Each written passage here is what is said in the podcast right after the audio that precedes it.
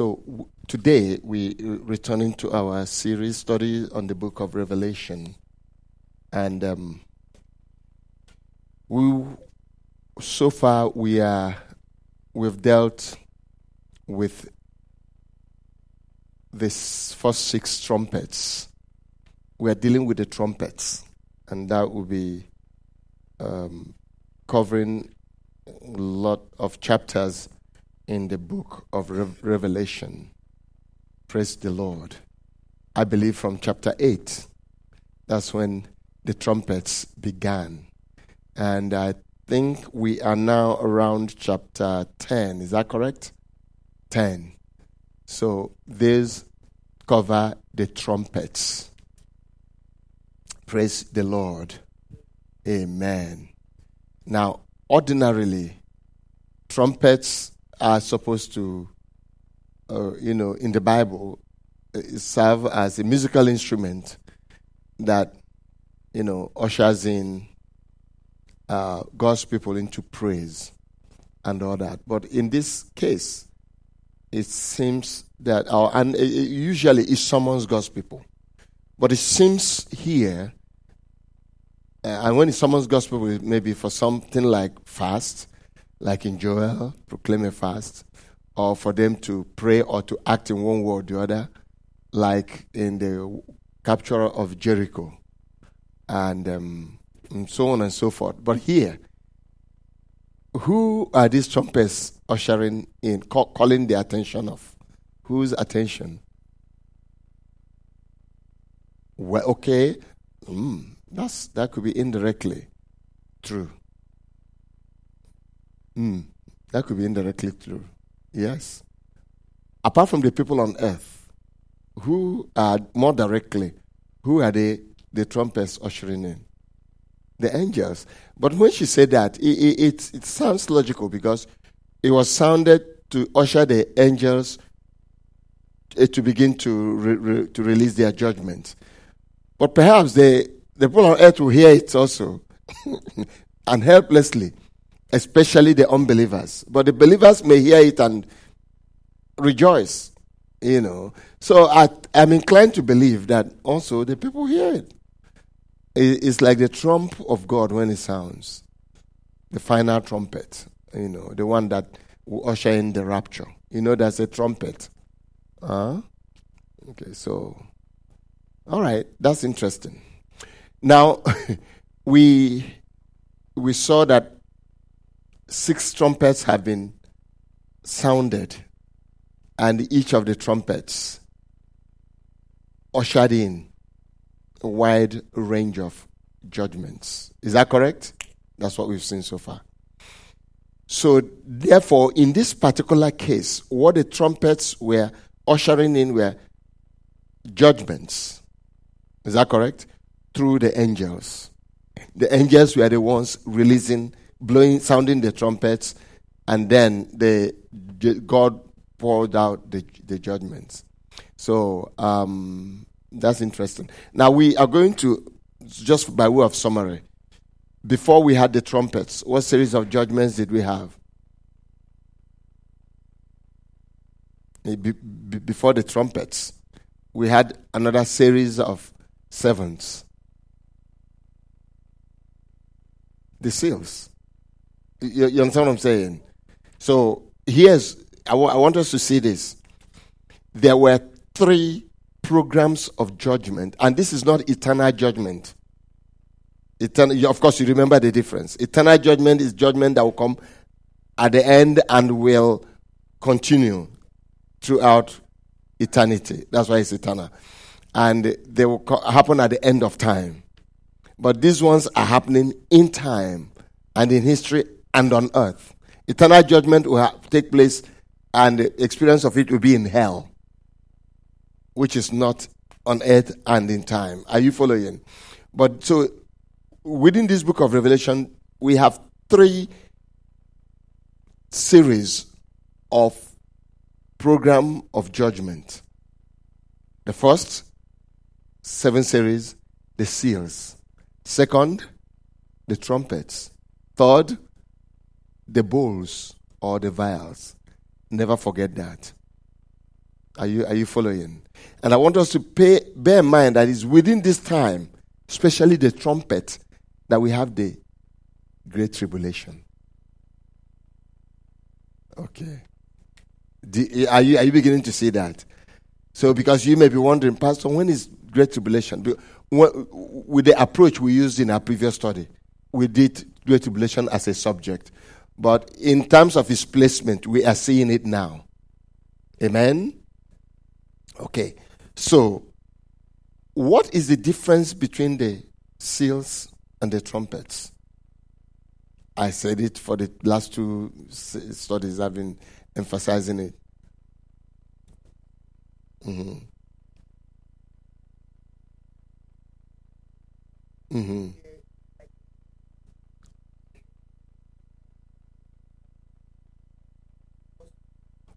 That that seal is different from the seal of the seven. Okay, but but but, but there is a but even though I see what you mean, it happened within the seals. But there was a, a unique difference I we used to mm, differentiate between the seals and the trumpets. If you remember, we emphasized it last week. The mic, mic. Mm-hmm. Mm-hmm. We are not put to death by the torture they went through. Okay, there was in the in the seals a time when people were even begging for death too, yeah. and some died. Okay. The difference is this: uh huh. Seals.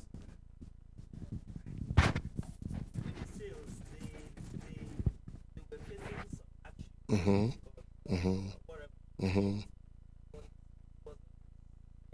And and intense as the trumpets. That's one major area of difference. The severity. Are you are you following? Let me give you another difference. The seals, remember, here's the significance of the seals. And here's what you will always remember when we talk about seals. The seven seals, remember, they were the things that were used to, to hold the book. And when they were being taken off, the book has not been opened. Okay, so like the seals were preliminaries. When we think about the judgments, they were preliminaries. That's number one. Are we n- never forget that? Amen. Then also, because they are preliminaries, here's what they represent. The seals are even things that are already happening now. Remember that. Always remember that. Like rumors of wars, uh, wars, and uh, you know, uh, famine, hunger, all of that. They have always been happening since Jesus left. They are happening even now, and that's why in Matthew 24, in the Mount of on the Mount of Olives, it was the seals that Jesus was referring to. That when you hear about wars and rumors of wars, say, "Don't worry, the end has not yet come." He was talking about the seals. He said they are beginning of what? Birth pains or birth pangs. The real birth pangs are the trumpets and the bowls that will come. Because those birth pangs are, that expression is a, a reference to the Great Tribulation. So the seals have been happening, are happening, and will happen more. Yet, the end is not that immediate. Are we, are we following? And that's the thing about the sea. Do they have serious judgments in them? Yes.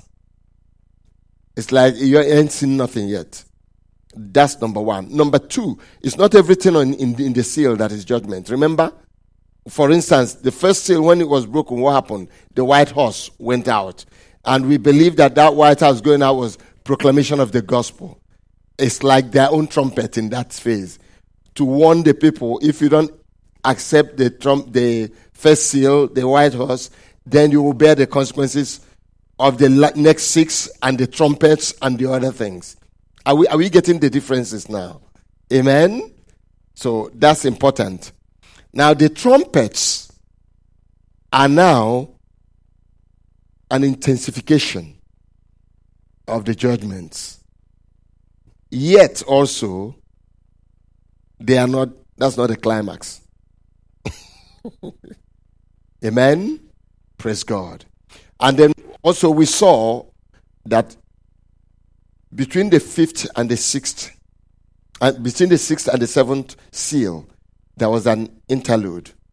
And that interlude was about the sealing of God's people. That sealing is different from the seals. Are, are, are we following? Even though it's the same word. The seal, the seven seals uh, is like a bind on the book. But the seal that we read between the sixth and the seventh is like the mark God put on his servants to identify them and mark them out before the seventh seal. And what does the seventh seal represent? Seventh seal. The fullness of the seals, right? And what is the, its content? The seven trumpets. Remember that. So that's why God sealed his people. Because his people could, you know, survive the seals. But this one is coming now. You need God's seal to be marked out of it the trumpets and the bowls. Are we, are we, are we following? It's important that we get these things. And what value uh, is, is this knowledge to us? What's the value of this knowledge to us? To let us be more aware so that eh, we check ourselves, change our lives, change our behavior because this is what Solomon calls the conclusion of the matter. He said, of learning so many books. He said, too much study. Come over here for Mike and there. It's weariness to the body. Amen. And he said, of make, making many books, you know, it's not necessary. Let us hear the conclusion of the matter. Fear God and do what? Obey his commandments. So that's the whole purpose. That's the advantage we have. That's why we are here this evening. So that we hear these things, we don't perish with the world. that's what the Bible says. Or even though all that we learn in church, that's why. That's what it is. But this one has a sense of urgency. Amen? Praise God. And that's what it is. You know, there are some dreams you dream at night, and you wake up and say, I will pray before today is over. Or da, da, da. There are some dreams you dream. Right there, you begin to pray. Is that true? That's come over. Come to the front seat. Martha, come on, come on. Let's share your anointing. Yeah. Amen. Praise the Lord. Amen. So, but we need to understand these things so that, and the whole purpose is not intellectual, is spiritual, attitudinal, and behavioral. We these things are meant to. God's purpose is to reveal these things to us so that our lives will change. Amen. So between and and then we had this the seven trumpets. Is that correct? The first four trumpets have one characteristic. Anybody remembers? The first four trumpets. They have a, a unique characteristic. Come over here for Mike. Let's stay in the front. Amen. Amen. So, w- w- what is the main characteristic? What's the main characteristic of the first four trumpets? Anybody remember? There's something common to the first four trumpets. Um, not quite. That's not a major unique thing about the first four trumpets. You remember? The what? No, that's uh, the seals. The trumpets. Huh? Yes. They deal with the atmosphere, the earth, the sea, the heavens, the stars, the bodies of waters. Amen? And they indirectly affect rebellious humanity.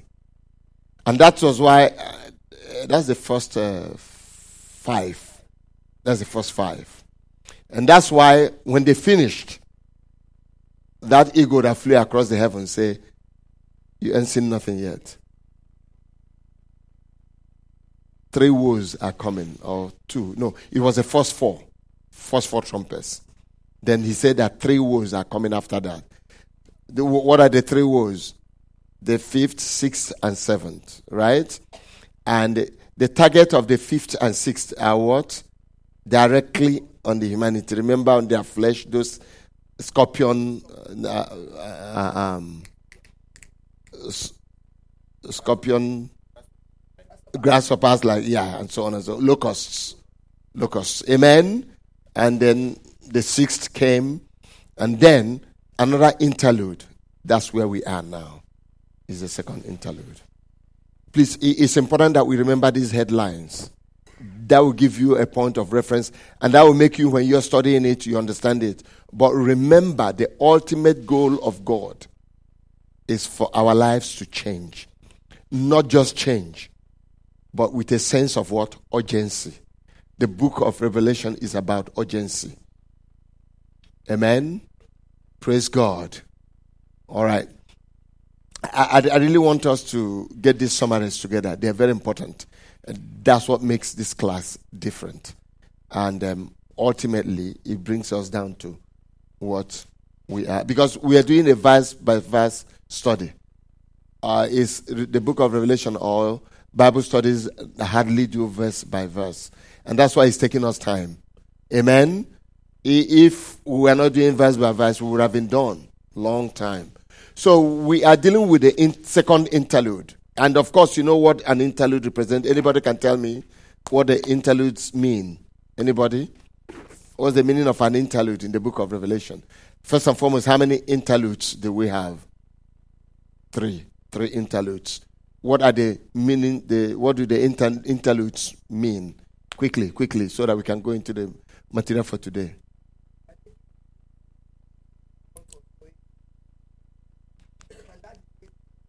Okay, in, in his visions. Yes. And then comes back. That's the interludes. Amen. So what did the where was the first interlude? Where? Can you locate the first interlude? You know, because after this study, you're going to go and read the book again. Amen. Or you should be reading the book now. Huh? After the so the first interlude is between the sixth seal and the seventh seal. And what was its content of the first interlude? The, the, the setting apart of the two multitudes, separating them. Amen? Uh, the 144,000 and the unnumbered multitude. Amen? Why did they have to be sealed? Why? Because of the release of the trumpets, the plagues of the trumpets that will come after from the seventh trumpet. Is that clear? Are we are we following? I want everybody to be on the same page. Honestly, I want everybody to be on the same page in these things. Amen. And that will make you to understand the book so that that fear and myth, sense of myth around it will be taken away. And so that when you study it, you understand what's going to happen. It's important. It gives us a view of the future so that we know how to live our lives. Amen? Second interlude, where is it located? After the sixth trumpet. So, between the sixth and the seventh trumpet, what does it talk about? The little book, which was what we started, right?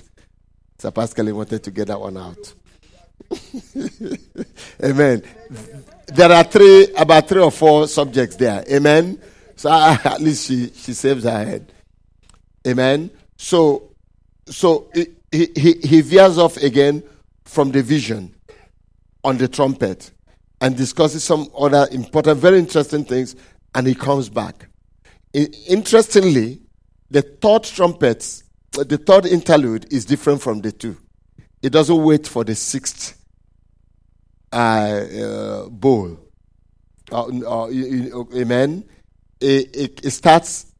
This the second interlude is between the sixth and seventh trumpet. Is that correct?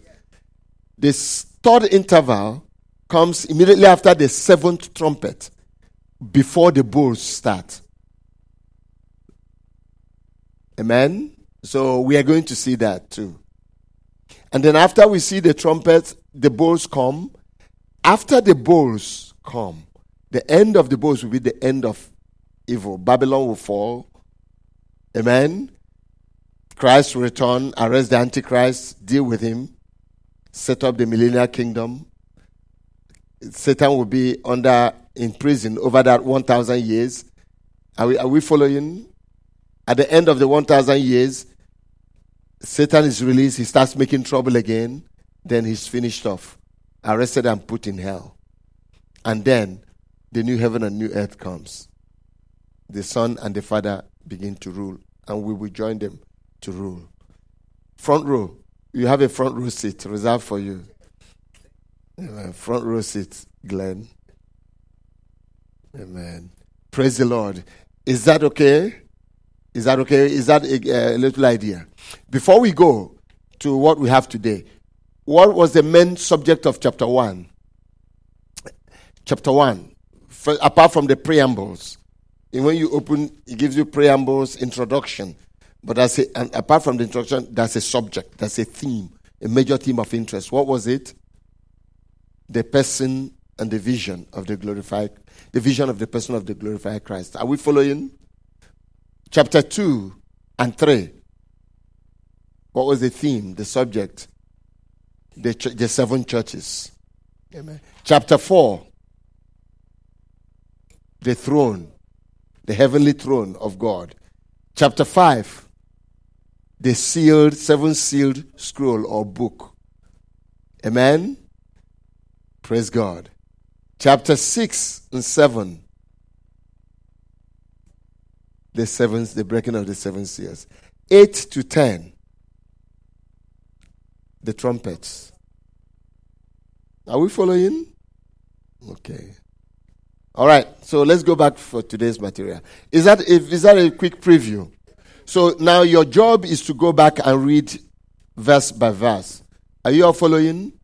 All right. Let, let me say this, and I need all your attention.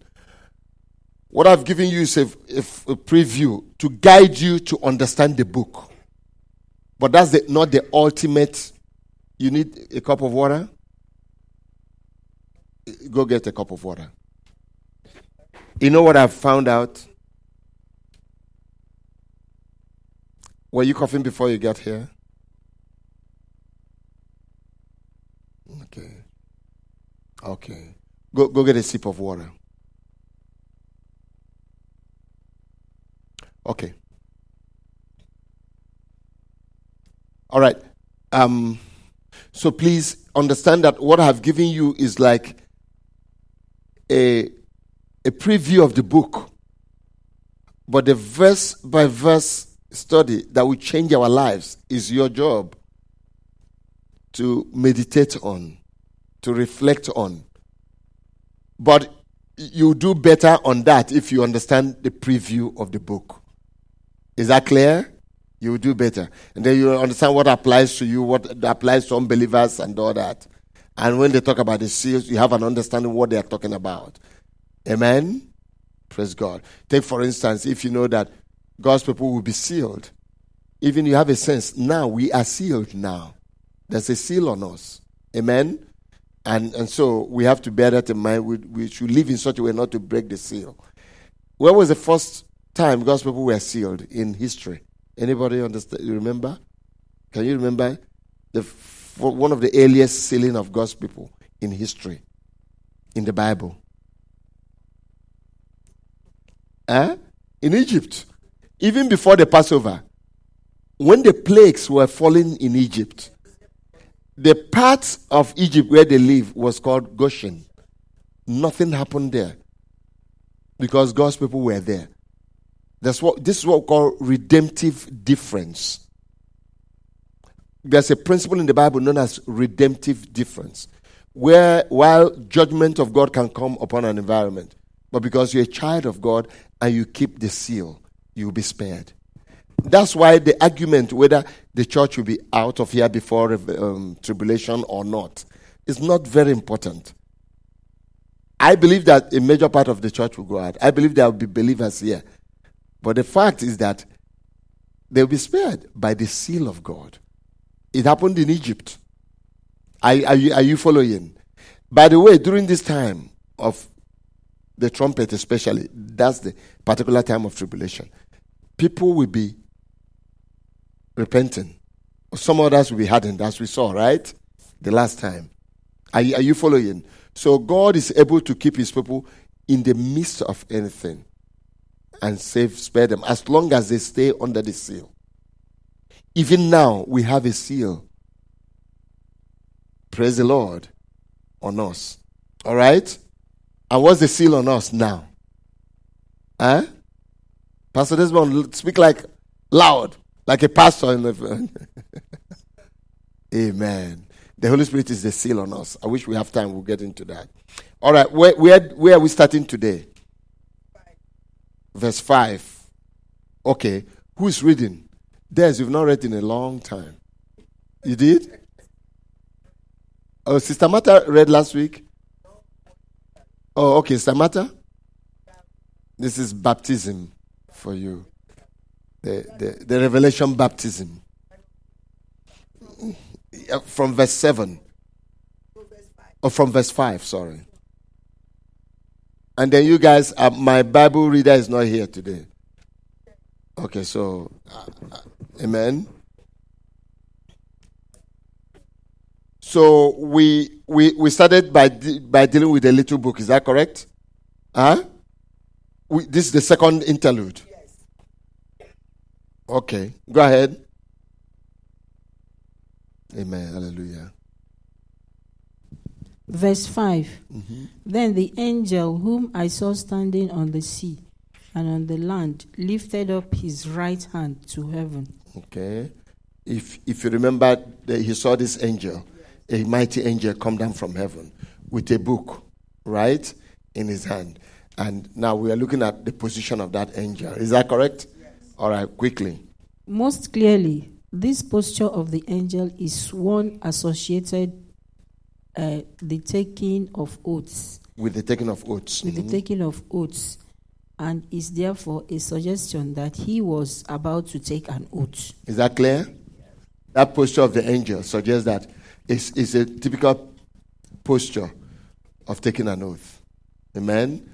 So therefore, he was about to take an oath. That, uh, that that's the suggestion. Go ahead. Verse 6. Mm-hmm. And the angels swore by him who lives forever and ever, mm-hmm. who created heaven and the things in it, mm-hmm. and the earth and the things in it, mm-hmm. and the sea and the things in it, mm-hmm. that there will be delay no longer. Mm. But in the days of the voice of the seventh angel, when he's about to sound, mm. the mystery of God is finished, mm.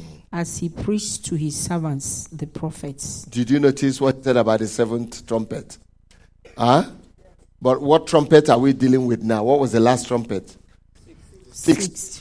So the seventh has not sounded, but the angel is looking forward to that. He, he, he wants, the angel is praising God and asking him to finish off everything by this next one. And what was, what was going to be the content of the seventh uh, trumpet? What? The bowls. And that's the finishing program of judgment and wrath. The bowls are unbelievable, they are horrible. The vials, the judgment will pour in like rain. Amen. So you, you, you hear the heart of the angel there. Is that correct? Amen. Praise God. And he was taking an oath for that. Is asking, make, trying to seek God to commit to that. All right. All right, re- read the notes underlining.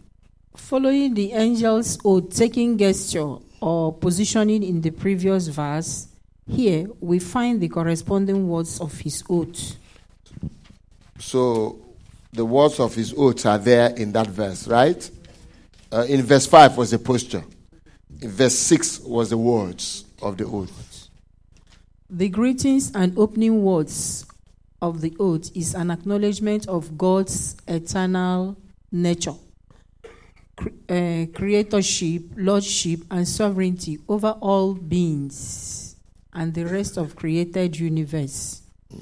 Considering the context and the overall state or condition of things at the time of the greeting, it is evident that by the words of his greeting, the angel was conscious and reflective of the imminence of the consummation and end of all things. Did you notice that? All right. So if you look at what, what we said in the first earlier uh, portion verse, is that if you look at the words used for God there, for God there, right? Acknowledgement of His eternal nature, His creatorship, which was common in the book of Revelation. Both men, elders, twenty-four elders, and angels, they always sing that psalm, that song eh, towards God, and I think it's something we need to copy. One of the things I like about the book of Revelation is that it opens the curtain for us to see what's happening in heaven. Amen? Uh, the book of Revelation is very beautiful at that. So it talks about God's lordship, his sovereignty over all things, and the rest of all created universe. That's he's the author, and he has to be the finisher. Remember that scripture? The author and the finisher of our faith. And in this case, not just our faith, the author and what? Finisher of all things. All right, continue. And um, so the angel was also conscious of the consummation of all things. What will bring about this consummation of all things? The bowls, right? After the sounding of the seventh trumpet, which was going to be the next trumpet. Is that clear? All right, continue.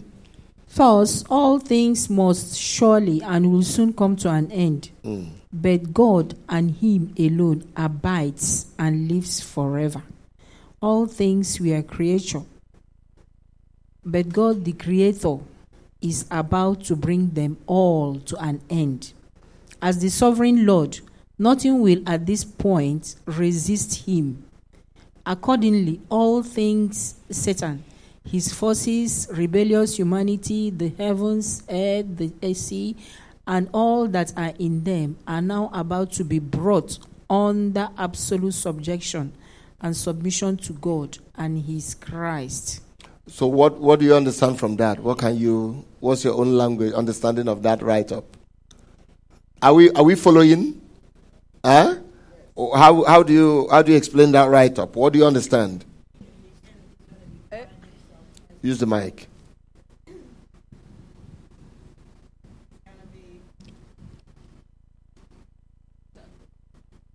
Maybe help.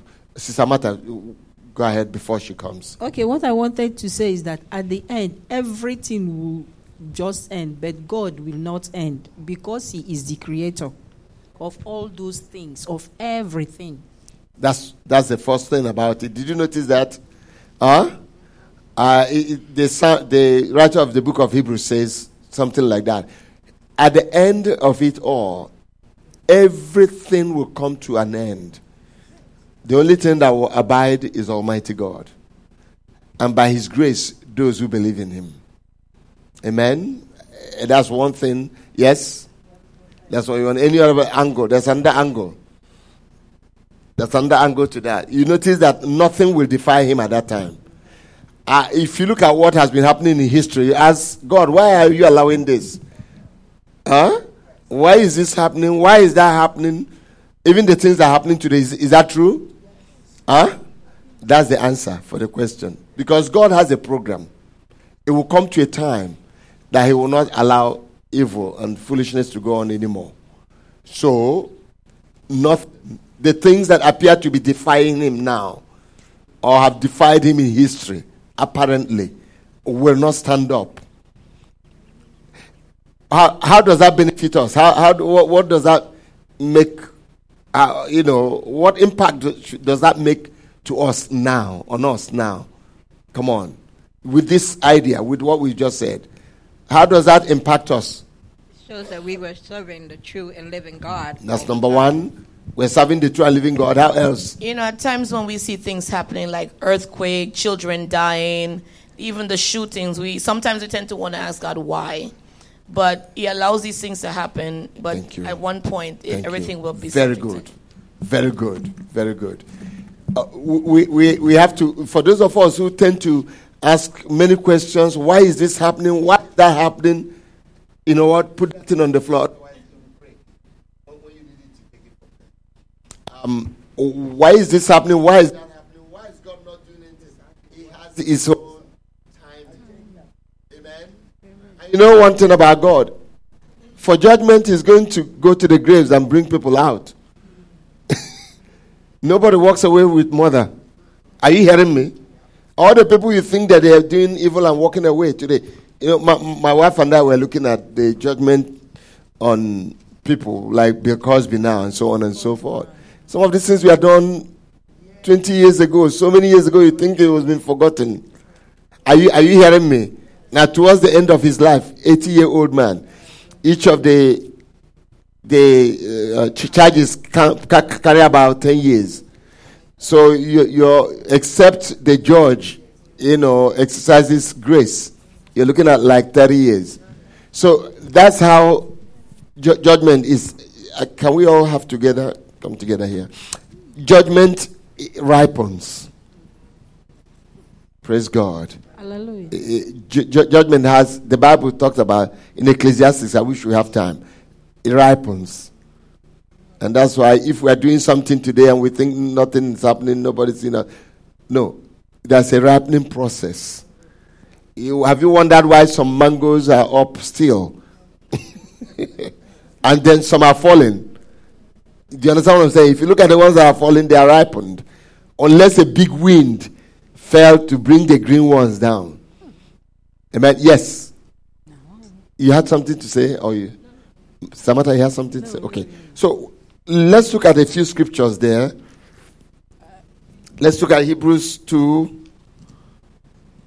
Um, uh, you know what? Actually, let's go to Hebrews one. Let's look at just Hebrews one. Hebrews one, verse. Um,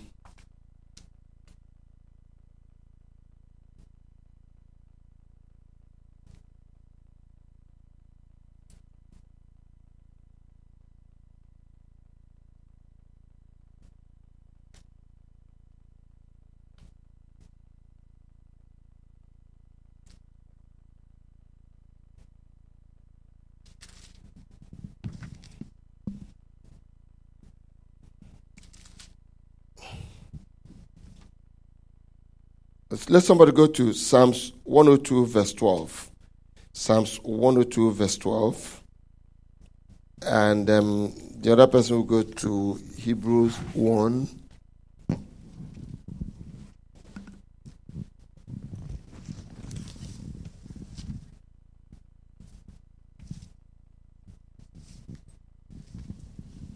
Hebrews, the first chapter. Uh, anybody got Hebrews, the first chapter? Somebody will read from verse 10 down. Okay. Come on. Read uh, Psalm 102, yeah. Hebrews 1, verse 10. Uh, and you, and you, Lord, in the beginning laid the foundation of the earth, Mm-hmm. and the heavens and the works of your hands. Mm-hmm. They will perish, but you remain. And they will become old like garments, and like a mantle, Mm. you will roll them up. Mm. Like a garment, they will also be changed. Mm. But you are the same, and your years will not come to an end. Okay. That if you start from the beginning, it's talking about Jesus. Did you notice that? And that's what the John is saying in the book of Revelation here. If you go to Psalms 10, what was the first one I asked us to? 102, 1. Okay. Please, let, let's read it quickly. Um, Psalm 102, verse 12. But you, O Lord, shall endure forever, Mm. and the remembrance of your name to all generations. Mm. See that? So, God, at the end, everything will come to an end. Amen? God alone will abide. He will fold up all things. And that's one of the things that confidence we have in God, that He abides forever. No other God can claim that. Amen? All right, mo- moving on, Samantha. Um, the core or essential oath here is that there should be time, no longer. Mm-hmm. King James Version, or more accurately, that there should be delay, no longer. You, you remember that that's part of what the angel said in his oath. Okay, so more accurately, that there should be delay no longer. He, he he came to a point and said, God, why are you delaying? Finish this thing off. Are you are you following? It comes to a point, I, and, and you know what? God can be systematic, and sometimes we think that God is slow. Eh? Yes. Yeah, he's wasting time, but he knows what he's, he's doing. Aren't you shocked that after the fifth trumpet, some people, after seeing that, refused to repent? Remember? God was getting them gradually by gradually. Amen? So, and you look at some things happening around the world, and I say, God, why should these people? In Nigeria, this last week, this week, Muslim herdsmen went to a church, killed two Catholic priests and worshippers in Benue, Nigeria. And it's like, God, where are you? He looks, sits in the heavens and looks down. Amen. Are you all following? Come over here. Uh, yeah, come to the front seat. It's a front row offer. Amen. Praise God. All right, go, go ahead. The King James Version seems to suggest that the angel was seeking to secure from God by oath the cessation of time as we know it and the ushering in of the age of timelessness known as eternity. Hmm.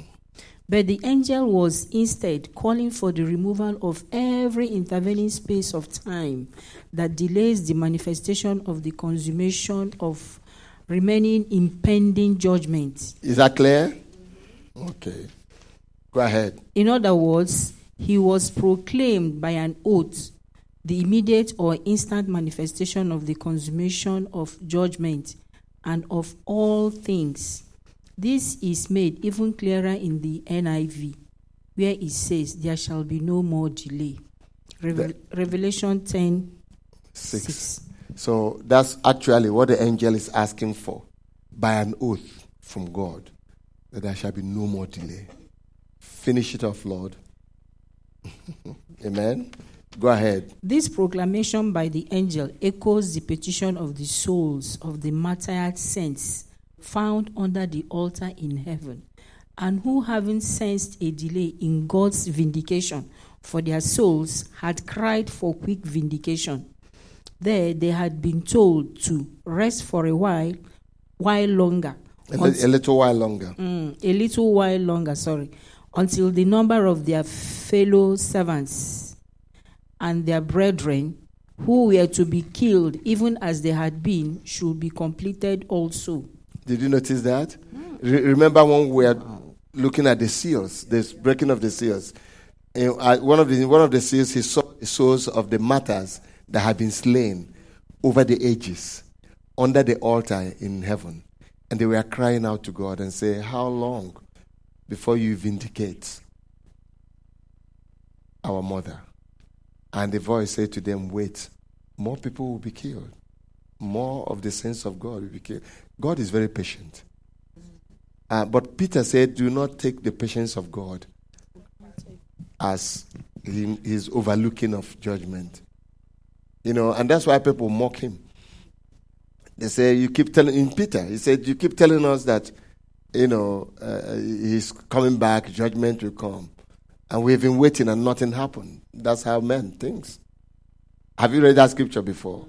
Mm even today, that should change our life.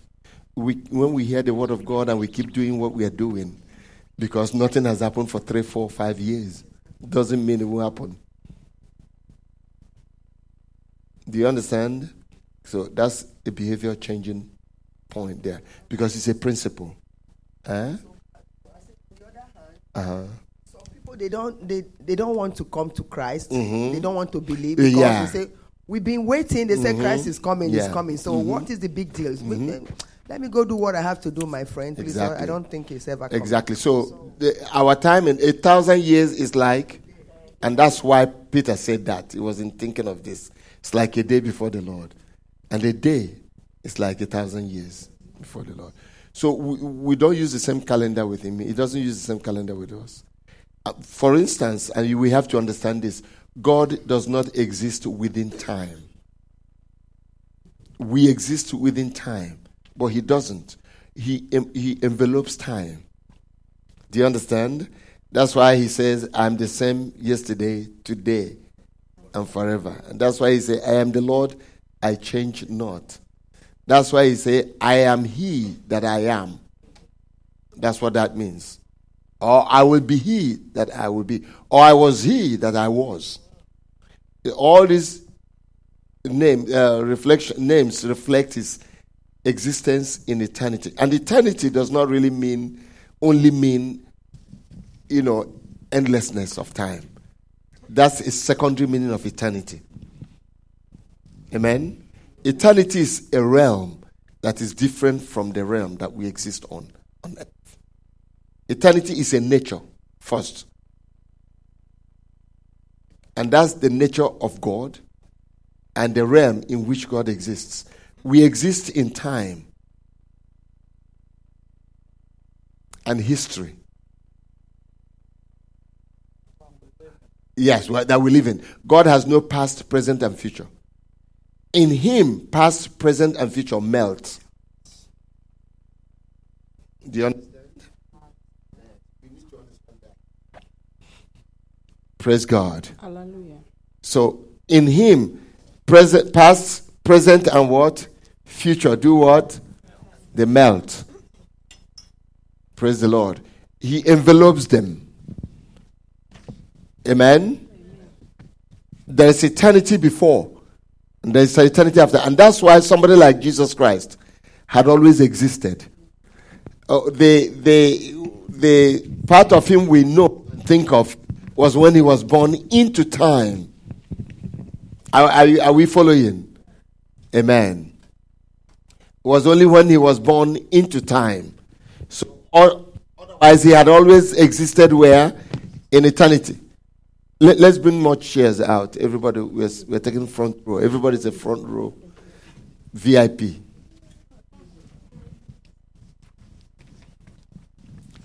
The Bible class program is a VIP front row program. That's one place you go. You go and get a front row seat. Glenn, you didn't know that before now. Amen. Praise the Lord. All right. All right. Sister Martha is still on the mic. And here, by this proclamatory oath of the angel that says, There will be no more delay, Re- Revelation 10 6, it appears that those martyred saints are about to receive the vindication they had cried out for. Did you did you you see that right? The Rebellious humanity. Mm, one of the things manifestation of their rebellion is in the persecution and the murder uh, uh, of God's people, and God is avenging now. It's God's time. Amen. Amen. All right. 7, mm-hmm. verse 7. Verse seven. But in the days of the voice of the seventh angel, when he is about to sound, then the, mat- the mystery of God is finished, as he preached to his servants the prophets. Okay. The mystery of God is finished, as He had preached to His servants the prophet. Continue. The days of the voice of the seventh angel, spoken of here, means much more than the mere singular act of the blowing of the seventh trumpet by the seventh angel. Instead, it entails a time period which is implicitly the coming period of, of the seven bowls and the resultant or accompanying manifestations of divine judgment. So that that sounding, the days not just that sounding of that seventh trumpet. Are you following? Huh? It will include the entire period of the seven bowls. Remember, what is the content of the seventh trumpet? The seven bowls. So when the seventh trumpet is sounded, a whole program of judgment is released.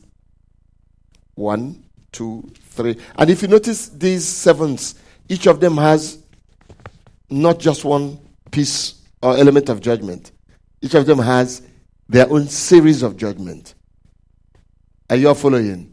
And please remember, this is not eternal judgment. After these people go through these things, if they don't repent, they will go to hell. And now judgment will be for eternity. Amen. In the midst of these trumpets and um, bowls, how, no matter how bad they sound, the grace of God is still available. So God's judgment comes with grace. Before it comes to you, you can repent. It can be happening to your neighbor. You see that, God will say to you, See what's happening? That's grace. You don't want to go through that? Well, repent. You know, when they told Jesus sometime about the, the, the pillar of the Tower of Siloam that fell and killed the worshippers. Remember that story? Some people came to him and said, Did you hear what happened? He said, What happened? He said, Some people were worshiping and the, the, the, the tower fell on them. And also another incident how some people were worshiping in the temple and uh, Herod mingled their blood with their sacrifices. Remember the story? What did Jesus say? Come on, Bible students. Uh-huh. A lot of you read this thing and you run away. I, I, listen, I know you read the Bible. Yes.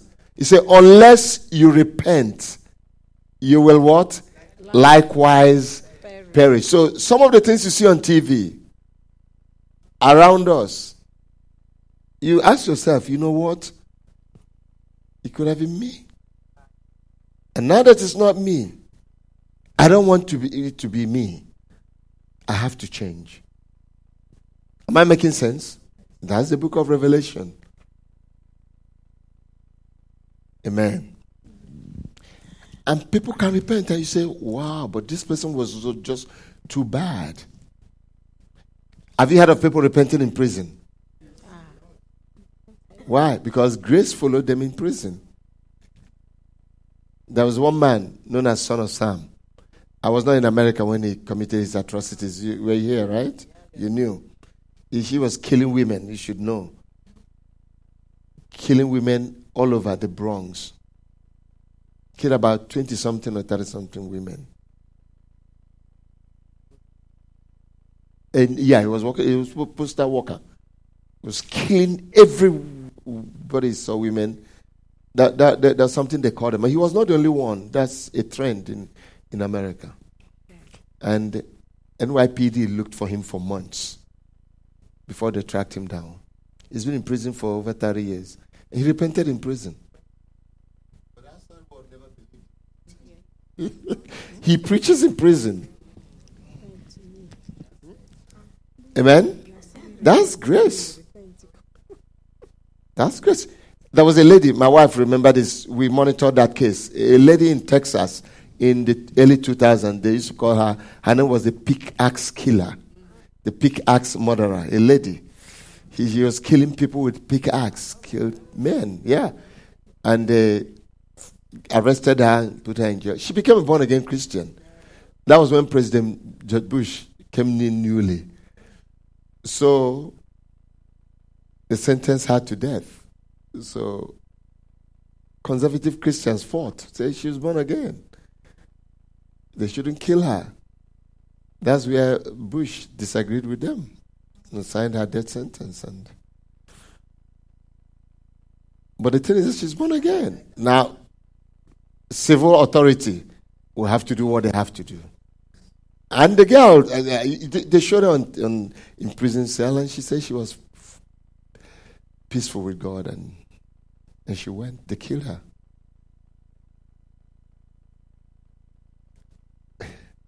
In the midst of judgment, there can be grace. But we don't want to wait. Because you know what?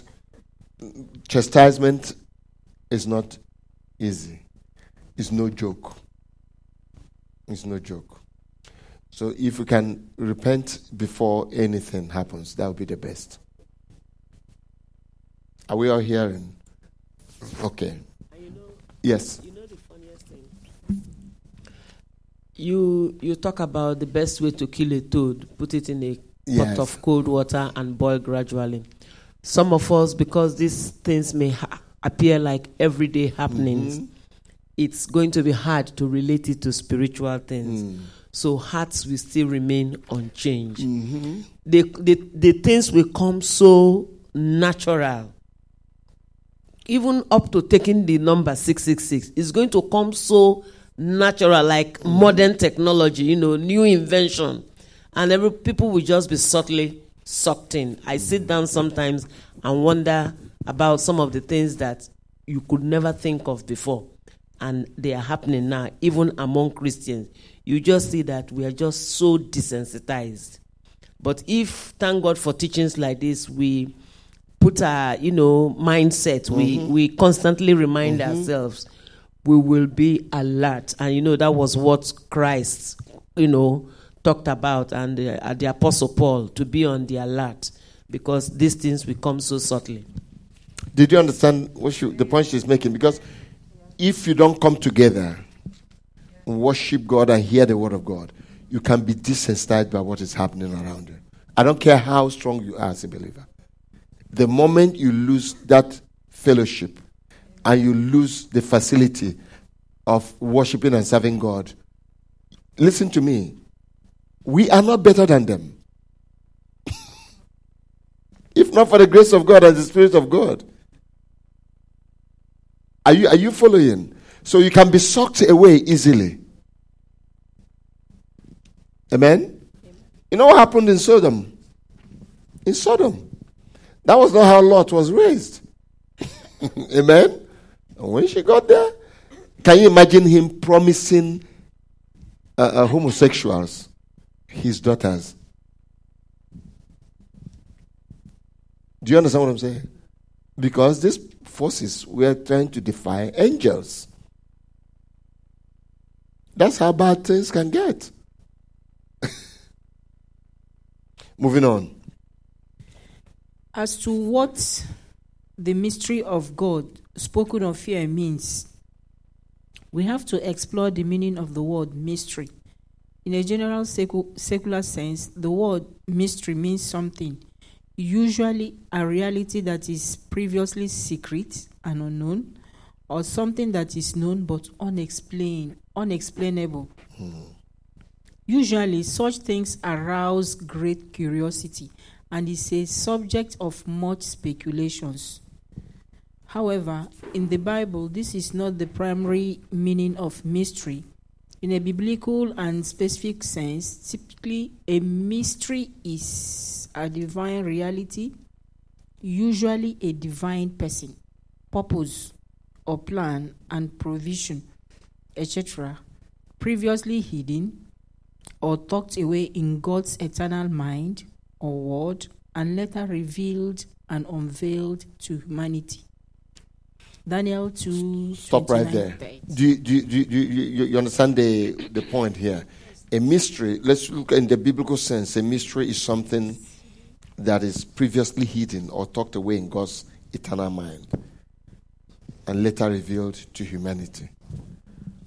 If you remember the what we were studying on Thursdays about that, remember he said the, the, the his disciples asked him, "Why do you talk to them in parables?" He said, "Because they are not entitled to the mystery of the kingdom, meaning what God's purpose and plan about the kingdom is." Amen. Because they don't have loyalty to Christ, He will reveal it to them. Only God knew it. But He said, To you, I will reveal it. So it was not known to humanity before, but, he, but to God. But God is revealing to humanity. That's the mystery. And when God reveals it, it's no more a mystery. Are you following? Amen. So that's the point. Now, let's apply it to this book of Revelation.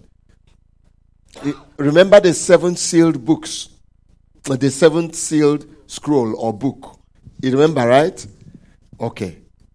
The seals that we are being broken We are not the content. After the seventh seal, and the book was opened, the content began from the, these trumpets until the end of the book of Revelation. And remember that that book was sealed, and no man was authorized to come to God and take it except one. Who was the one man? Jesus of Nazareth.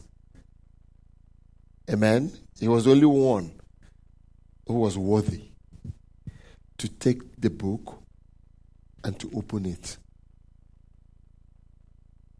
Why? Because what was in the book were mystery. He had given glimpses of it to the prophets like Daniel, like Zechariah, like Isaiah. Are you following? But the full knowledge of it awaited the Christ. And he was the only one that came. God had it, the scroll. That was God's plan for the future. Amen. So when he came, when he took it, and then the seals were being broken, they are being broken. That was not the content. After the seals were broken, there were warnings of what was inside the book. Those were warnings. The gospel, hunger, the black horse, and the, they, those were preliminaries. Now the book is open. You're having the trumpets, you're having the bowls, you're going to have the fall of Babylon, you're going to have the, the millennial kingdom, you're going to have uh, you know the coming of the new heaven and new earth, you're going to have heaven and hell. That's the content of the book. It was mystery before this time. And the angel is saying, now this mystery, the f- remainder of it is will be what? Made open. That's what the angel was saying there. Is that clear? Amen. So let's go quickly. In this light, then, the mystery of God spoken of here by the strong angel is a reference to the impending eschatological or end time purpose, plan, and program of Almighty God at the time, which consists of, on, on the one hand, the remaining, co- the remaining cause of judgment of evil, and on the other hand, the cause of salvation for his redeemed people. You, you see it? That's the mystery, but it's being unfolded now. Amen. Mm-hmm. The concluding part of the verse or the expression, as he, God, preached to his servants the prophets, alludes to this mystery of God as a core part of the gospel or good news of the kingdom, which God has announced or preached to his servants, the prophets, for onward communication to humanity. The prophets in question include both those of the Old Testament and the New Testament. Okay. Galatians So w- when you read those passages, you see that. I just want us to go to the next verse. Is that okay? Go ahead. Keep in mind, the gospel is essentially the announcement or proclamation of the dawn of God's kingdom or reign on earth. In the person, words, and works of Jesus of Nazareth on earth, effecting on the one hand the defeat of Satan, his forces or kingdom and evil, and on the other hand the offer of redemption and salvation to humanity, culminating in the judgment of Satan, his forces and evil, and the blessing of repentance and redeemed humanity. So that's a summary of what the kingdom is involved. Let, let's move on. Verse 8. And the Is voice. that verse 8? Yeah, yes. Wow. I, I, I lost. You guys lost me. Okay, verse 8. Verse 8 And the voice which I heard from heaven, I heard again speaking with, with me and saying, Go take the book which is taken. Which is taken, which is opened in the hand of the angel who stands on the sea and on the land. This same voice from heaven, which had in verse 4, prohibited John from writing down the words of the seven peals uh, of thunder, now clearly instructs him to go to the strong angel and take from his hand the open little book. Remember last week, we saw that when that he saw the book first in the hand of the angel, right? There was a clear instruction. Is that correct? And uh, John wanted to write what he was saying. He told him, Do not write. Is that correct? But now he's telling him to go to the strong angel and take from his hand the book. Now remember, this is a little open book. It's not the same book that Christ, that God the Father had, which Christ took from his hand. That one is a big a scroll, a big scroll. This one is more of a pamphlet. Amen? Amen. Amen. That's why it's called little book. And it's open. That one was sealed. Amen? Okay. Moving on, verse 9. Verse 9 And I went to the angel, telling him to give him the little book. Mm-hmm. And he said to me, Take it and eat it, and it will make your stomach bitter. But in your mouth it will be sweet as honey. Hmm. By his own testimony. Stop right there. Did you, did you hear that? Okay. yes. Yes. Yeah. And bitter in your stomach, right? I remember when we were growing up, we didn't like to take medications, especially chloroquine. Ah. So, we, what we used to do, we used to put it in ground rice or farina. and we pass through them out. When they get there, we open up and be bitter there, but we don't care that time. Praise the Lord. Yeah? Huh?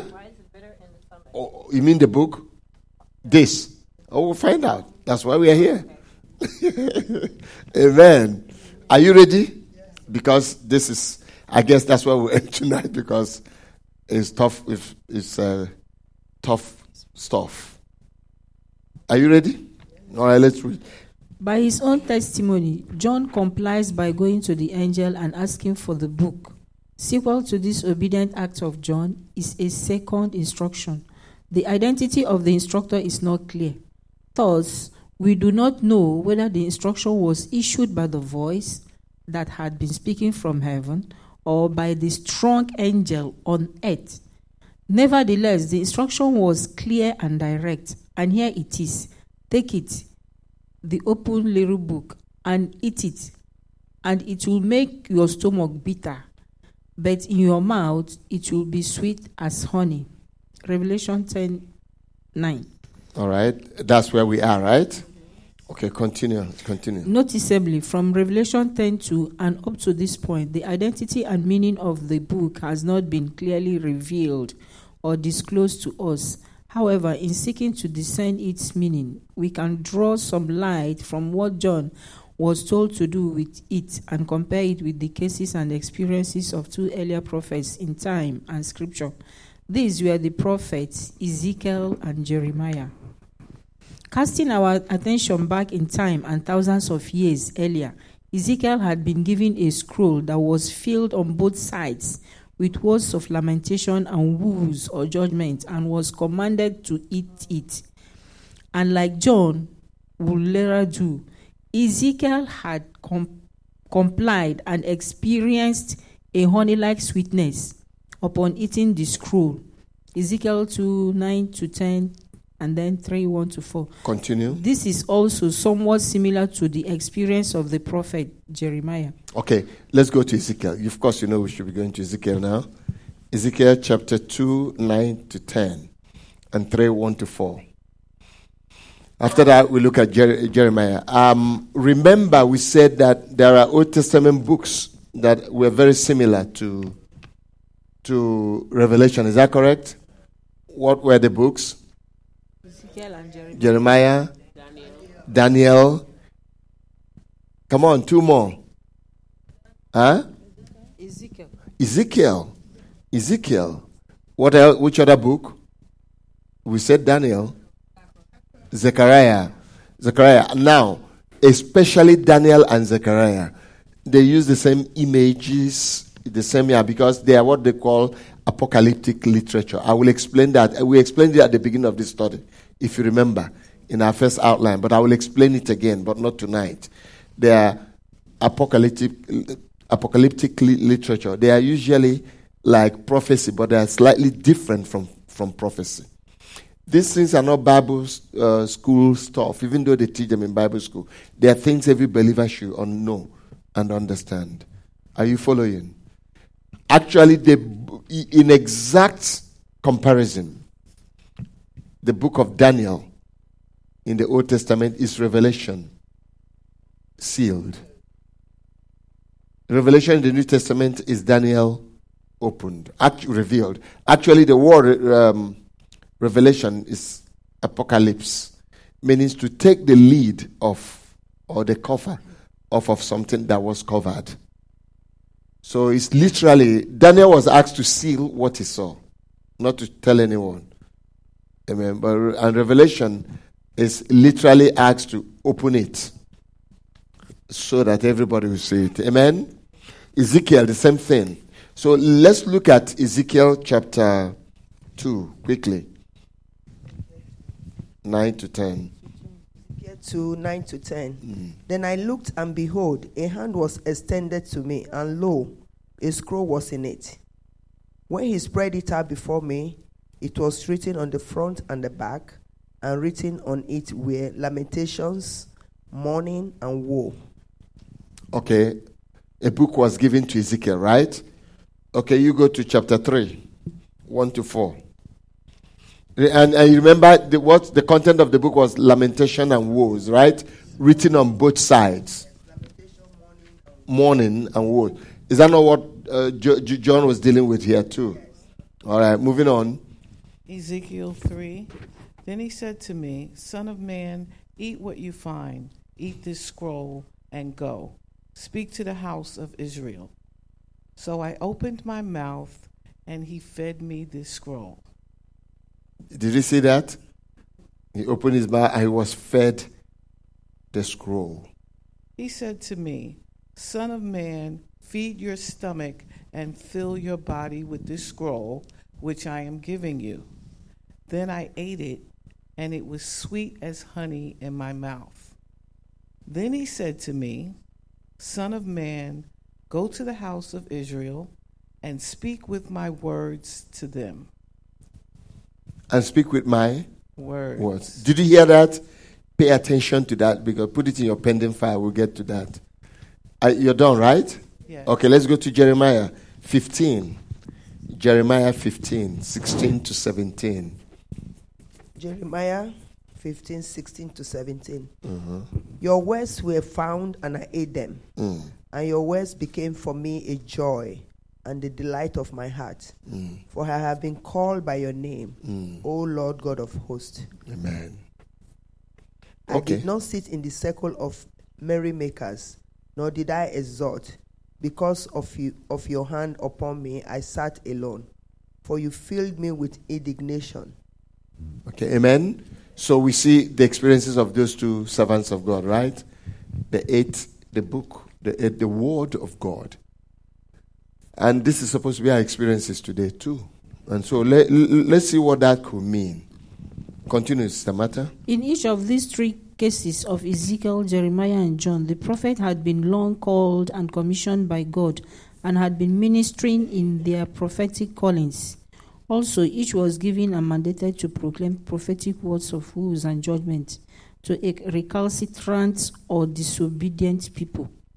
Ezekiel, Amen. Ezekiel 3 7 to 9. Let's look at Ezekiel 3 7 to 9. Let's look at the kind of commission that they were given. This is applicable to all three of them.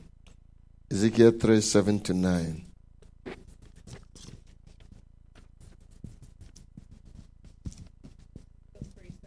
Uh huh. Mike. Yet the house of Israel will not be willing to listen to you, mm-hmm. since they are not willing to listen to me. Mm-hmm. Surely the whole house of Israel is stubborn and obstinate. Behold, I have made your face as hard as their faces, mm-hmm. and your forehead as hard as their foreheads. You done? You done? I'm sorry. Like mer- like emery hardened than flint have made your forehead. Do not be afraid of them or be dismayed before them, though they are a rebellious house. Does that ring a bell too? There was another prophet, right? Remember? Who? Jeremiah. He said, Don't say, I'm a child, I cannot go and look at their faces. So here, when God gives you, there are you a word to people as a pastor, as an evangelist standing on the street corner, as a child of God, as a messenger of God to tell people of their wrong. Sometimes you look at them and say, I can't go. Are you, are you hearing me? You're afraid. That's what comes in. And sometimes you're not afraid I will slap you, but sometimes you're so afraid what is in the word is tough. Sometimes the word, the content is tough. As a pastor, there are certain times he said, "Speak to them about this word." As I'm not the right person, or maybe, oh, hmm, how are they going to handle that? All of us will come to this point. So God has a way of getting us first. Pay attention to what's going to happen. Are you following? And that's why also we have to be prepared. Know that we don't live for us. You don't live for us. You cannot live for yourself alone. You don't even know when God will wake you up to send you. And maybe look at what we read there. Oh, their forehead looks like iron. I made your own iron too. he said harder than Harder than so. own, his own is harder. So, so we have to. We don't. When you come to this point, this man or John has come to. How can you be asked to eat something that's bitter? And God will require us to do certain things that are not pleasant to us. He will send you to people. He will ask you to do certain things that may look like He's humiliating you, that you're not comfortable with. Are you, are you getting the meaning of eating the word? Okay. Sometimes what you want to teach other people, you, we want you to experience it first. That's the meaning. The word of God, I love the word. You know one thing I love the word. I love the word. That's the sweet part. Amen. That's a part of the word that we say, God, I wish this was not in the Bible. That's true. Has anybody felt like that before? Oh my goodness. You will, if you're a believer, you will come to some part of the world, and say, I wish this was not in the Bible. Can you give me examples? You have wished things were not in the Bible. It doesn't have to be you. okay. an- anonymous now. Come on. Uh, thank you. Thank you. Even Jesus, that's his experience. You know, you know, I was thinking about the experience of Jesus. You know what Jesus saw? He saw the condition of man. He saw what he was going to face on the cross. What the one day the Lord showed me that Jesus was in a position like he was asked to drink and eat human feces.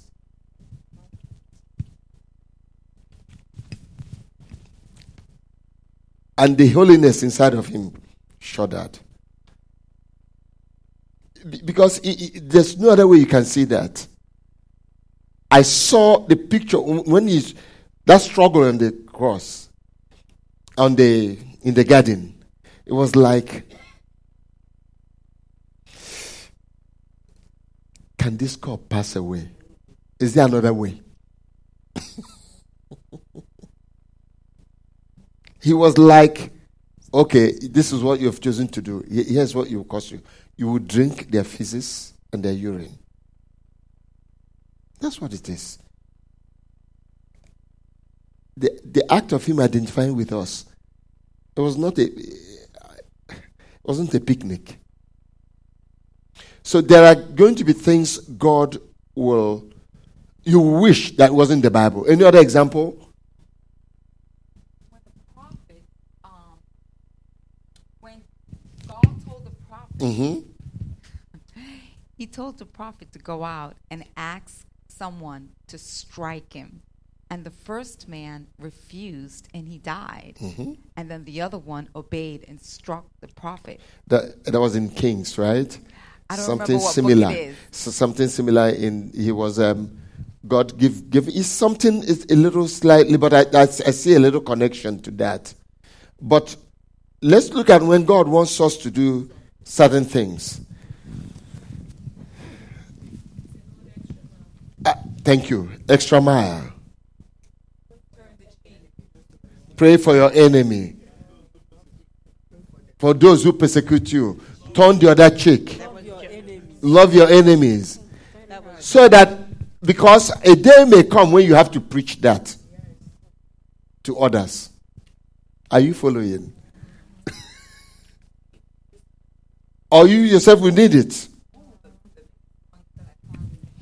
in First John was when he asked us to love each other and be willing to give our lives for each other, for the brethren. Praise the Lord. When I first saw that, I was like, okay, you really want us to be like Jesus. Okay.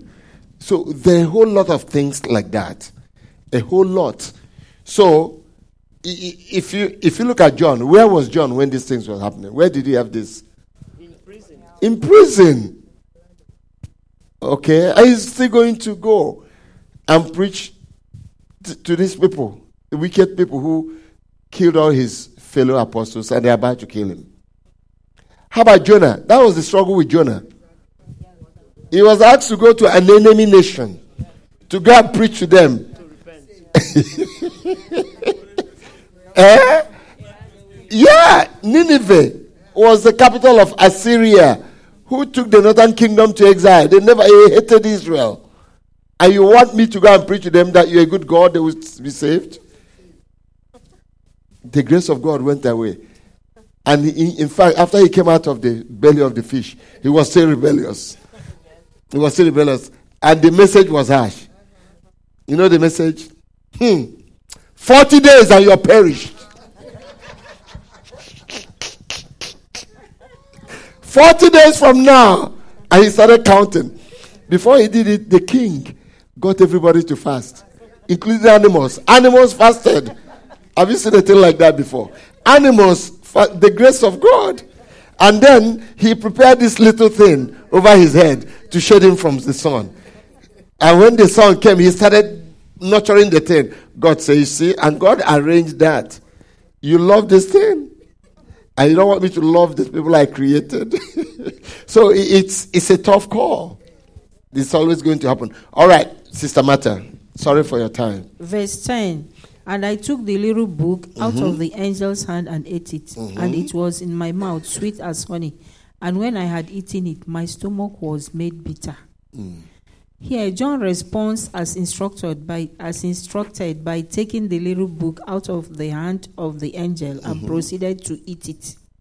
The eating of the scroll or the word here mean or the word here by John, like Ezekiel and Jeremiah had done in the past, is em- emblematic of the prof- of the prophet's own personal identification with the prophetic word and the incorporation or assimilation of it and all that it entails into his own personal life and experience. Did you notice that? That's identification. You have to chew it, digest it. Digest it. Y- You know, sometimes you digest words before you go and, and talk to people, right? Or you digest an experience before you go and share the same thing with the people, or ex- expect them to make certain responses. Is is that correct? You have to digest it first. That's what's happening here. Amen. Okay, go ahead. Furthermore, by his personal intake or taking in of the word, the prophet's commission is reinforced, and the result is a renewed commitment to steadfastly proclaim the message of warning of impending woes and wrathful divine judgment to the people that need it. So another meaning of that is a renewal of his calling. Are you are you following? A renewal of his calling. Praise God. A recommitment. Do we have to do that as believers? That's why when we study the Bible every day, we ought to have a renewal of our relationship with the Lord. And I, let, let me say this as we study the Bible, we should be digesting the Word of God. If you don't digest it, it won't, it won't come out, it won't produce anything. And it won't nourish you. Are you following? It will not nourish you. We need to digest it. Amen. And like we said, there's some part of the word that will be bitter. And you know what? That bitter part is part of it. Praise the Lord. Hallelujah. It's part of it. And it will do great changes in us. Amen. Amen. Amen. And you know what? When, when the bitterness is over, we will feel relieved. Praise God. All right, moving on. In the cases of in the cases of Ezekiel and Jeremiah, it was rebellious Israel, and in the case of John here in the Apocalypse, it will be unrepentant and rebellious and rebellious humanity at the end of age. Of the age. Mm. Okay, go ahead. And this is very pertinent in this case of John, considering the adult tax that the proclamation of the gospel will assume among a season of ever increasing evil and rebellion in the face of impending eschatological divine judgment. You, you notice that John is now going to face a new level of history. Are, are you following? From what will happen from that moment onwards. The evil of the man will be intensified, and the, the call on him will be increased to go forth and share what he had.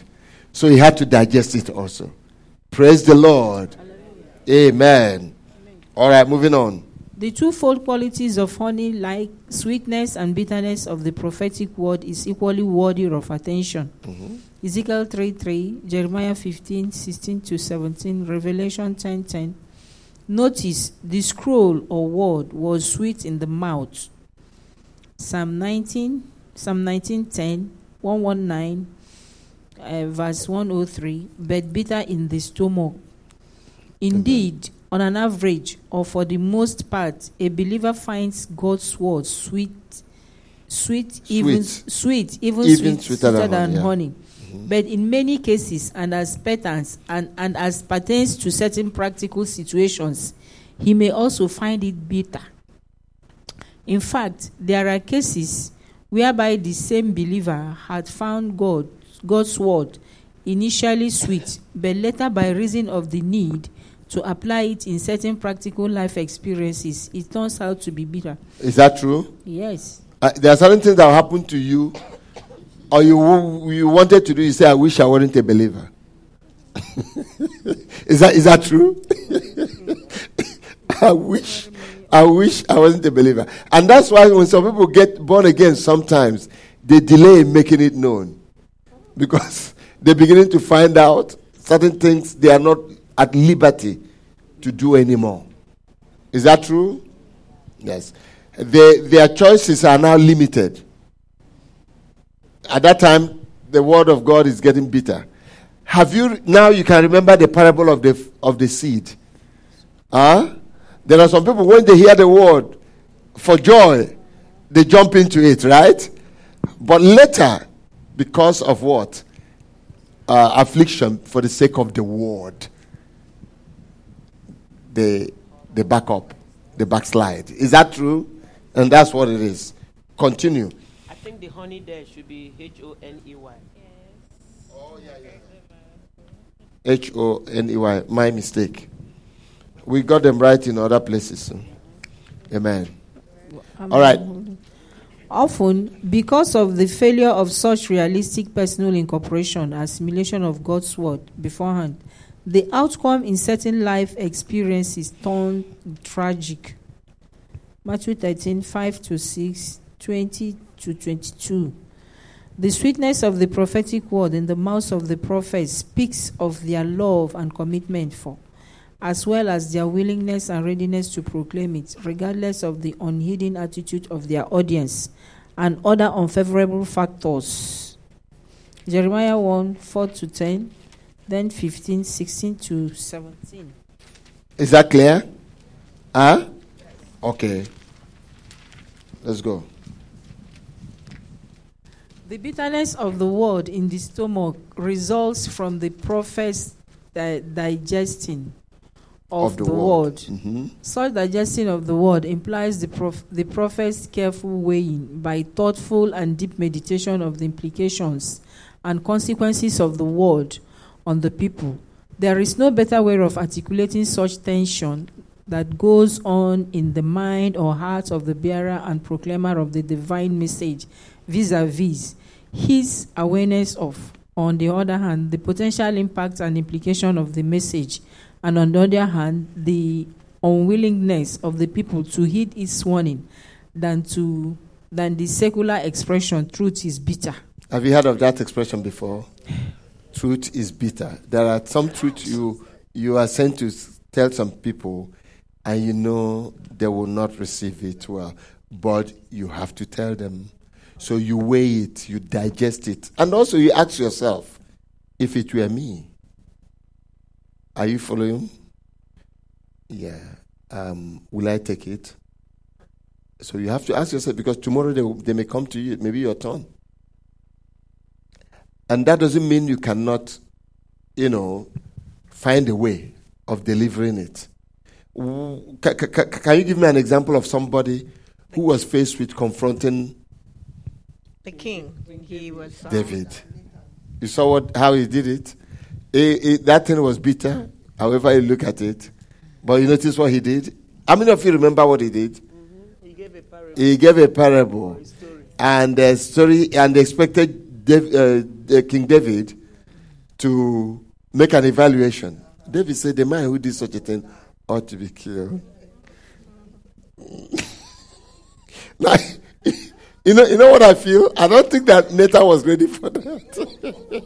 it's like the ball came back. After he said that, he said, "King is you." King. At that time, you cannot hide anymore. No, neither him nor David. But he said, King. But that's you. You, you, you said such a person should be killed. Yes, should be killed. Hmm. I, I don't think he told immediately. He said, David said, Of course he should be killed. He said, But King is you. Let me tell you this story. and sometimes it may bounce back to you. Years ago, when we were student nurses, my friend and I, is in Atlanta now, I think. One of these days, I remind him of that story. That's what they call the chest ward. We used to call it, um, I forgot what we used to call it. Um, they used to treat people with tuberculosis and all that. So there was this patient, his case was so bad. An elderly man. Uh, his lungs were rotten and was smelling. So the whole corner where he was was smelling. So the son, who was in the far city, came to visit him after he heard the father was uh, sick. when he walked into the ward, the place was smelling. He was upset.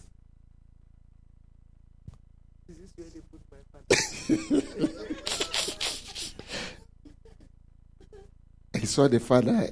That's a, a shock. He asked the, the nurse was telling him the situation. I said, but why did you put him in the smelling corner?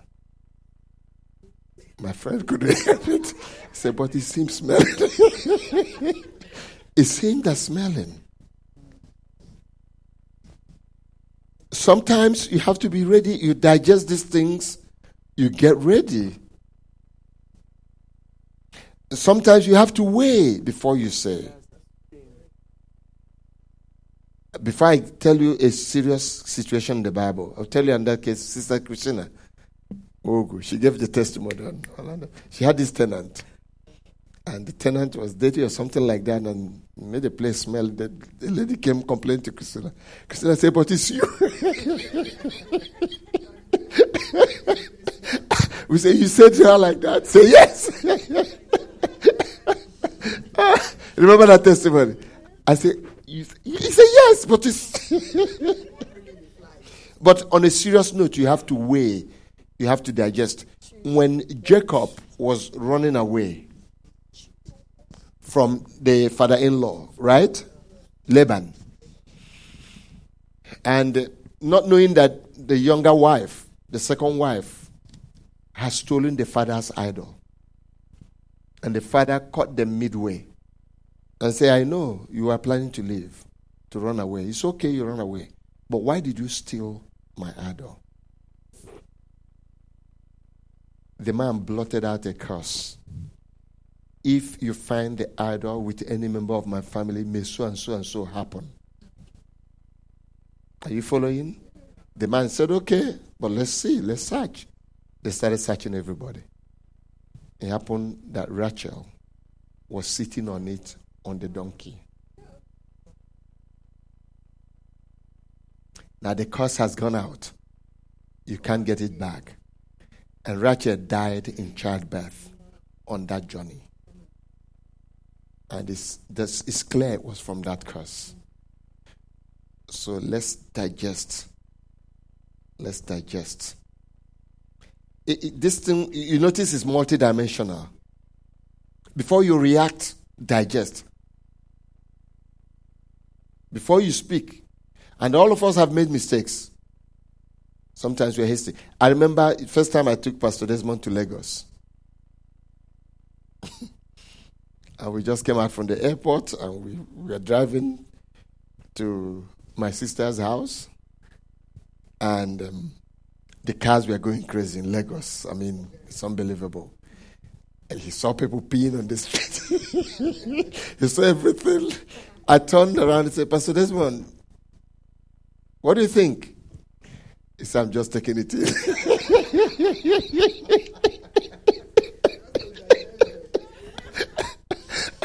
so sometimes the Bible said, don't be hasty to speak. You, you know, do you understand what I'm saying? Uh, you know, these are illustrations. so, but it took him two days. One day we were passing, passing by, and he began to tell me what he was seeing. He saw people take refrigerators, break it down, piece it up again. He couldn't believe it. He said to me, but there's market everywhere. After two days until we came back, he was talking. So, but you take it in first. Are, are you following? Before you talk. Yes, quick. Praise God. Hallelujah. Um, I'm happy we're talking about this, and I want to bring it home. I'm, I'm happy we are talking about weighing, you know, things before we say it. Sometimes, like we saw in the case of Nathan and uh, uh, King David, mm. sometimes what we have to say is correct, mm. is true, is the word of God, but the packaging is so wrong that at the end, the person you are supposed to be giving a message to turn the person around, it brings up a quarrel. It makes the person harder. And confusion and all that. So, if we can learn from this example, you weigh, you digest whatever message you have to give to the person. I'm not saying dilute it. I'm not saying don't go. I'm not or saying delay. But I'm saying think about it and ask the Holy Ghost to tell you how to say it mm. and the, the better approach to it. Amen. Because the essence of that message is not to kill your, your, bread, your brother or your sister, but to turn your brother or sister into repentance to gain them. So if Amen. you say it and package it, you know what you have to say in the wrong packaging, it's not going to last. Amen. Praise the Lord. Amen. Sister Martha, continue. This appears to be something every servant of God who had ever proclaimed his word to humanity had faced and grappled with.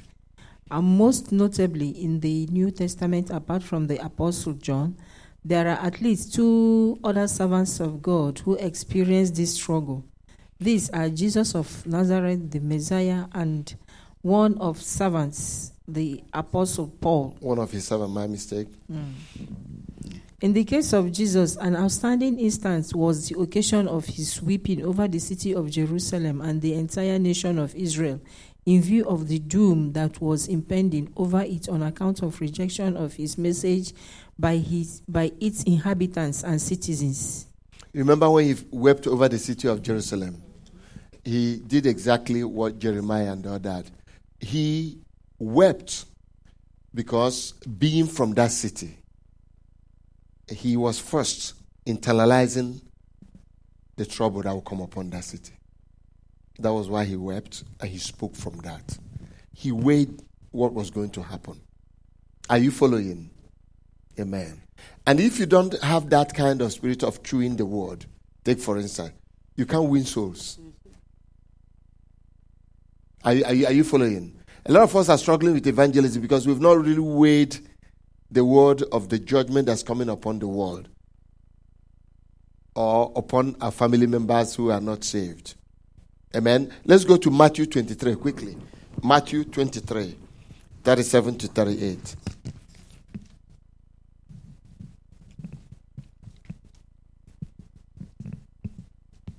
Find it quickly.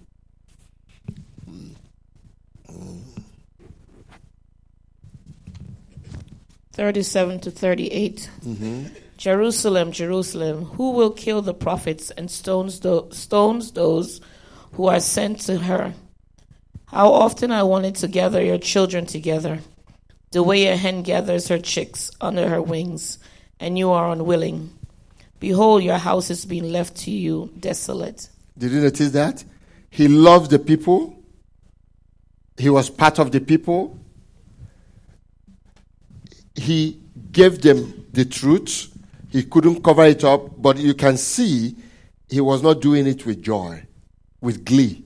He was not rejoicing at their downfall. And that's another thing. When you know the what will come upon your people, even your enemies, are you following? And internalize it out of human pity, you can weep over the situation. Are you following? Look at chapter 24 quickly. This is what it takes. And this is important for us. Those of us who are Christians, we have family members who are living wrong. Amen. We need to chew the word. The sweetness, you can say, Oh, I'm, thank God I'm saved, I'm going to heaven. But you look at your family member who's not saved. Are you, are you following? Or your brother in Christ who's not living right. That is a passion. 24 1 to 2, quickly. Jesus came out from the temple and was going away when his disciples came up to point out the temple buildings to him. Mm-hmm. And he said to them, Do you not see all these things? Mm-hmm. Truly I say to you, not one stone here will be mm. left upon another, which will not be torn down. Did you notice that? The, his disciples were Jews. They were every Jew of the day was proud of that temple of Solomon. Are you following? And they expect they were they, they, they were worried that Jesus was not too excited about it. Are you are you following? You know why? Because he had digested the word of judgment that was coming on that temple. Are you following now? He digested what was coming on that. And when they asked him, he had to tell them the truth. Does it mean that he didn't love that temple? He did. so this thing we're dealing with is multifaceted. Towards us, God will go, going to tell us to do things we don't like. And if Jesus could avoid that, he could have avoided that. Amen. And God will also ask us to do things that we are not comfortable with on our own self. Maybe to forgive somebody. Pray for your enemy. Are, are, are you following? Huh? Give to somebody. you didn't think you should give. All kinds of things. Reconcile. All right, let's go through. Fly over. Come on, let's fly. For Paul, it was his regrettably lamenting pondering over the impending judgment, whereby, by reason of their unbelief, some among his people, the Jews, the natural branches of the cultivated olive tree, would be cut off from their covenant heritage, the rich root, in order for the Gentiles, the branches of the wild olive tree, to be engrafted to the true people of God, of God, those who find their roots in the Abrahamic conven- covenant, mm-hmm. the cultivated olive tree. Romans, I will explain. I know it's, we are rushing. Go ahead. Romans 11 13 to 25. Mm-hmm. Even before he pondered over such an impending destiny for his people, Paul had, in the previous chapter, expressed his prayerful heart desire for them. This he did in Romans 10 1 to 4. Okay. You, you remember when we studied the, the, the two Israels? Remember that study? How the, the olive tree, amen? What, what olive tree? The cultivated olive tree, right? Huh? Is God's people. Is that correct? Uh-huh. God is forming his real people now. So what did he do? The sign or the symbol is what? The olive tree, cultivated olive tree. So what did God do? In that cultivated olive tree, supposed to be believing people. So he looked at the branches and cut off some of the branches. The branches is cut off were unbelieving Jews. And he went to the bush and got wild olive branches. Who are those? Gentiles. People from Jews. He brought them and did what a horticulturist would do grafted it into the cultivated because they believed. Are you following? Amen. So, do you think if you go to a group of Nigerians, group of Jamaicans, group of Americans, group of Jamaicans, and say to them, hey, you know what? Not every Jamaican is a real Jamaican. they say, what do you mean? They say, there are Trinidadians who are more Jamaicans than you. What do you think will happen to you? You, you, you Jamaicans, and you're saying it from Kingston.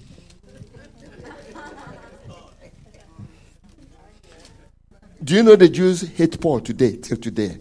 There are two people they don't want to hear Jesus and Paul because they felt they went to the Gentiles and gave to them what belonged to them and gave it to the Gentiles. Did Paul and Jesus know that that will happen? That will be the consequence of the attitude of their people towards them. Yes, they knew. And they digested it. Paul said, I wish I could die for my own people, the Jews. That I would rather be judged and they be saved. He chewed, he digested. The word of God was sweet. But when he looked at the fact that his own people will be cast away, and Gentiles whose fathers were dumb idols will be grafted. It was bitter, but he had no choice. Is that clear? Praise the Lord. So, Sister Martha? But knowing Israel's stubborn unwillingness and recalcitrance towards the redemptive grace of God, which he had pro- proclaimed to them, Paul nursed in his heart a great sorrow and unceasing grief. Mm-hmm. Romans 9, 9 2. Mm-hmm. This was to the extent that he wished that he was that he was cursed and separated from Christ for the sake of his brethren and kinsmen by flesh, namely the Jews. Did you see the bitterness there? Romans 9 3. we will read that passage, but let's finish the, the, the write up and then we go. Likewise, in our proclamations in the present era. Now, this is for every one of us. We are not to be selective and imbalanced by proclaiming only the sweetness of God's goodness, but we are to proclaim also the bitterness of God's judgment. However, when there is a necessity to warn the people of His wrath, we are not to do it with glee, but with a sorrow of, of heart, symbolized by the bitterness brought about by the weighing of the implication of the divine warning. Is that clear? Okay, read Romans chapter 9, 1 to 3. Let's hear Paul. Wow. Sister Martha, that was a good read. My goodness. That was a good read. All right. Romans 9, 1 to 3. Wow, you guys are weak. Praise God. Nobody slept. I am telling the truth in Christ. I am not lying. My conscience testifies with me in the Holy Spirit that I have great sorrow and unceasing grief in my heart. For I could wish that I myself were accursed, separated from Christ, for the sake of my brethren, my kinsmen, according to the flesh. Amen. Did you hear that? So you notice there's a sorrow there. But he didn't stop him. That's God's plan. We must submit to God's plan. If Paul would get every Jew saved, he would have done it.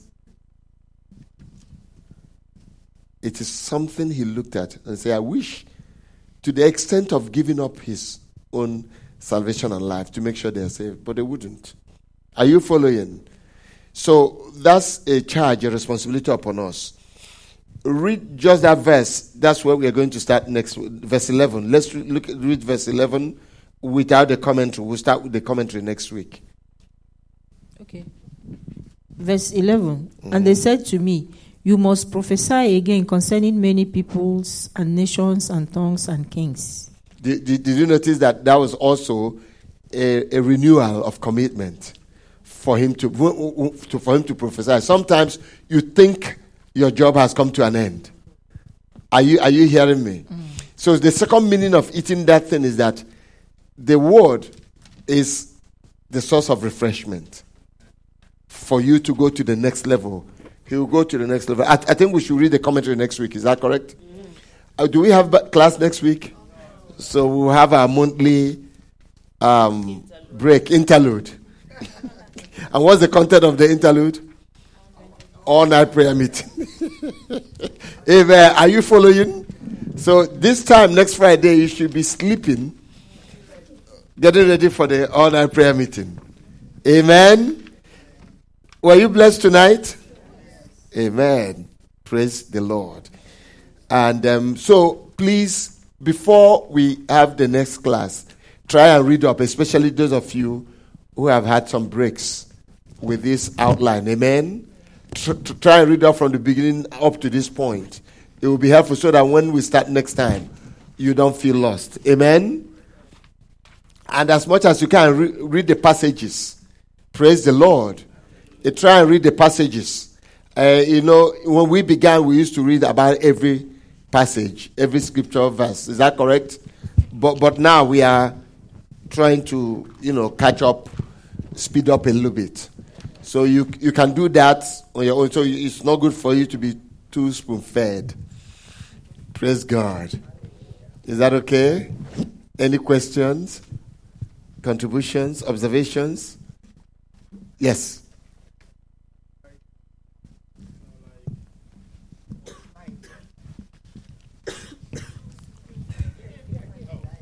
There are mics there, yeah. Not like what Pastor Moran was saying about, you know, watching your word. Let me put it that way, you know, Mm, before mm. you, you know. Mm. So, uh, but uh, sometimes when you do that, you know, because I've had the experience uh, where after, you know, trying to, you know, say it in such a way, and then I am told, well, that's the Pentecostal way. so, what, you know, when that happens, so i- i- i- can you now, you know, sharpen it more so that the, you know, Yeah, y- y- you know, th- uh, sometimes, yeah, I have had that experience. sometimes, yeah. but I think what Pastor Murray is saying is that first approach that way. Yeah, that's what I'm saying. You approach it that Yes. way, and I am told Yes. personally, Mhm. my uh, personal experience. Mhm. Forget him. That's Yeah. the Pentecostal, Mhm. uh, you know, born again thing. Yeah. So then the next thing, can't you then for them to understand because now you try to Mm. make them so that they can repent, and it looks like uh, they're now taking a. Uh, just forget him. That's the Pentecostal, uh, you know, thing. Then can you sharpen it now uh, more so that they will really? I think I think what Pastor Murray is talking in terms is, you know, package it. Don't lose the content. Yeah, that's what I'm saying. Yeah. Don't lose the content. Keep the content. Because there are extremes. There are extremes. There are people who just say, and that's one thing we must guard uh, uh, in Christianity. There are people who just say the thing, they say, say it like the way they say it, you know. And, and you know what I found out? Those people cannot take it when other people say it to them that way. Many of them. So tell the people the truth. But don't do it in such a way that you will lose their attention. Because the key thing here is to communicate. Are, you- are, you, are you following? Yeah. But the point you're making, that's another side of it. If they reject that diplomatic way, that packaging way, then you put it to them the way they like. Are, are, are, are you following? But so you don't go just the first one. Try and get them to understand. Try and get them to. Because the issue here is to change them, to turn them around. But if they appear like you let them know and you let them know the consequences, they have to know. Amen? Yes. Um, I think some of uh, these things we have to take it on an individual basis. You Mhm. know, sometimes when the way you will say need to say something to somebody, one person, you need to say it blunt, like they will say, and to another person, you need to find a nicer way of presenting it. Let me take myself for an example. There was a sister we had in our midst. Everybody, you know, most people enjoyed her. She gave me a gift. I'm not giving out my size for you to know now, but she said, I wear a large. She bought a medium. She said to me, Sister Maureen, I bought you a medium because I want you to lose weight.